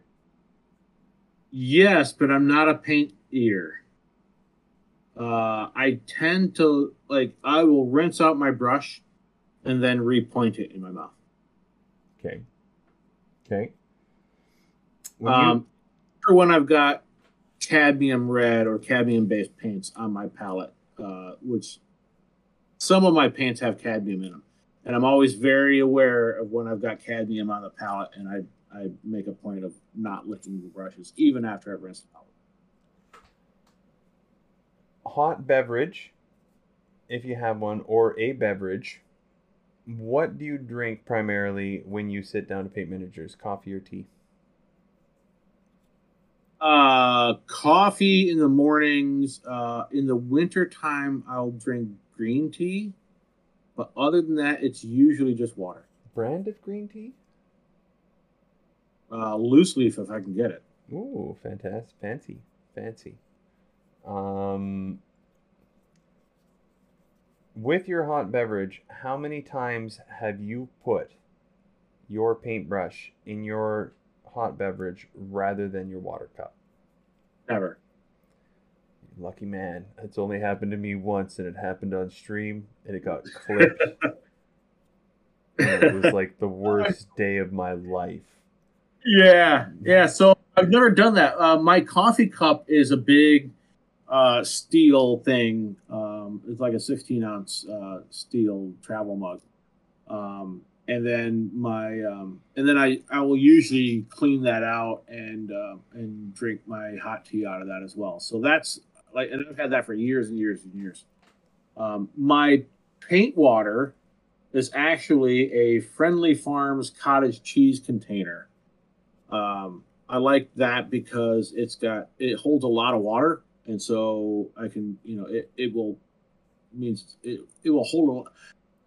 The idea of like the muddy paint water, like really annoys me. Like if my paint water gets too dirty, I, I got to go freshen it up, dump it out and get new ones. Um, and then the other cool thing about, right. Um, yeah, that, that would bother me. Um, and then the other cool thing about the, uh, these plastic uh, cottage cheese containers, right. Is that, across the top of them, I have uh, glued down tiny little bits of sprue because I tend to put my paint brushes across the top and the sprue keeps them from rolling off. And so it's it's kind of my my little my little thing. I wish you guys uh, could see this. That's legit. This is some of that fucking next level shit that I was hoping to learn. Um, the which is fantastic. It's just little tricks like that. Like with Sam Lenz is the elastic band on the on the coffee cup for storing his yeah, brushes sure. tip down. You know what I'm saying? Yep. Um, and our our last joke question of the day. Right. All right. When, when you wake up in the morning and you eat cereal. I mean, if you don't eat cereal anymore, that's fine. You still have to answer this question. So you pour your cereal out. You got your corn puffs or whatever the hell you eat, your cornflakes. Right. When the milk hits the cereal, do you eat it as fast as you humanly can? You're on a fucking timer, man. You're on a fucking timer. You cannot let that shit get soggy. You can't get soggy? Okay. We can continue to be friends. I can't do it. I can't do it. Like, people are like, I'm just going to let me know. Cereal cannot go soggy. That the only things that really need any sort of amount of, like, soak time are things like grape nuts. And But then you're you're dealing with a tight window. Like, they got to still be crunchy. They got to be soft enough to be able to eat them without cracking your teeth, right? But they cannot get so soggy. That they still have to have a little bit of crunch to them. So, yeah. so your window is shifted. They need a little bit of soak time, and then you can eat them. But then, then it turns to mush, and you just you can't. That's that, no, it's no. over. You can't. Right, you can't. Like, and, and there's no harder cereal on the planet to eat fast than Rice Krispies, because like you've got like a forty-five second window from when the milk hits the cereal to right. get going. Yeah. Right. Yeah. Um, yep. I always find it like so. I know that's like an oddball question, but I love it because the opinions on that part of life are very. very opposing, right? Oh yeah, there's no there's no middle ground there, you know. And I mean, maybe it's just from my end, because like I love my wife dearly, but she loves soggy cereal, and it drives me insane when I watch her make a bowl of cereal in the morning, and I'm like, hey, you've got to get on that, like like she the timer is walks away and you're like, what are you doing? You're on the clock. The timer is started, get after it. That's not going to be right. any good. So Um, which is fantastic. And it, it, it's always, like I said, it's always very opinionated. Or maybe it's yeah. just that I'm super opinionated and I make it a big deal, which doesn't matter. It's because I'm right when it comes to the cereal. Oh, no, no, you're you're absolutely right. Like, you get that milk in there, you better not have to go out and go to the bathroom or some shit. Like, you, you, you're on the timer started. You're on the clock. Um, all right, then. So... real quick, I do want to say thank you for coming on and doing an interview today. I appreciate it very much. Uh, your work is absolutely astounding, ladies and gentlemen. Uh, Dan, check out some of his works. I know you can reach him on social media, but is there any anywhere else that you'd like to be contacted? Your socials, if you want to drop them down here. Uh, I'll put the links in the description. Yeah, so probably the best place to reach me um, is my Instagram. Um, it's just Imladrasil. Uh, we'll, we'll, I can spell that out for you. It's I M L A D R A S I L, um, which actually is a play on uh, the Elven word for Rivendell is Imladris. And so um, so it's it's a play on... Um, I, I love elves. I love Tolkien elves, um, and I love Lord of the Rings. I've read it well over a dozen times in my life. Um, I'm, I got into D and D through, uh, you know, like Tolkien is just like he's a grandmaster, right, of, of an entire genre. So um, I'm a huge fan. So yeah, my screen name Imladrasil um, is a play on that, and that's probably the best way to reach me is on. Uh, uh, well, you can catch me on a couple of different Discords. But probably the best way, if you're trying to reach me, um, is over Instagram. That's Go and check out his work, ladies and gentlemen, over on Instagram. I guarantee you won't be disappointed. Uh, that's, again, over on Instagram, at Imladrasil. Uh, on the forever journey to get better, looking for excellence. Thank you very much, Dan, for taking the time to have a chat with me today. It was an absolute joy. We are looking at an hour and fifty-one minutes, if you can believe that, which I am not at all surprised because this is very common for us. So uh, maybe we'll have to do another part where we uh, hypothesize about paints and chat and get into it again. So I really do appreciate that. Sure. Uh, Let me just say I'm honored and really appreciate the opportunity to come on and chat with you about this and kind of share share some stories with the rest of the community. Um, I'm I'm really honored and thankful for uh, for this chance. No problem. You're gonna have more chances, player. Don't you worry about that. I'm gonna get you on stream. It's gonna happen. So thanks very much, ladies and gentlemen. Have yourselves a wonderful day, evening, week, whatever it happens to be where you are. And I'll catch you next time.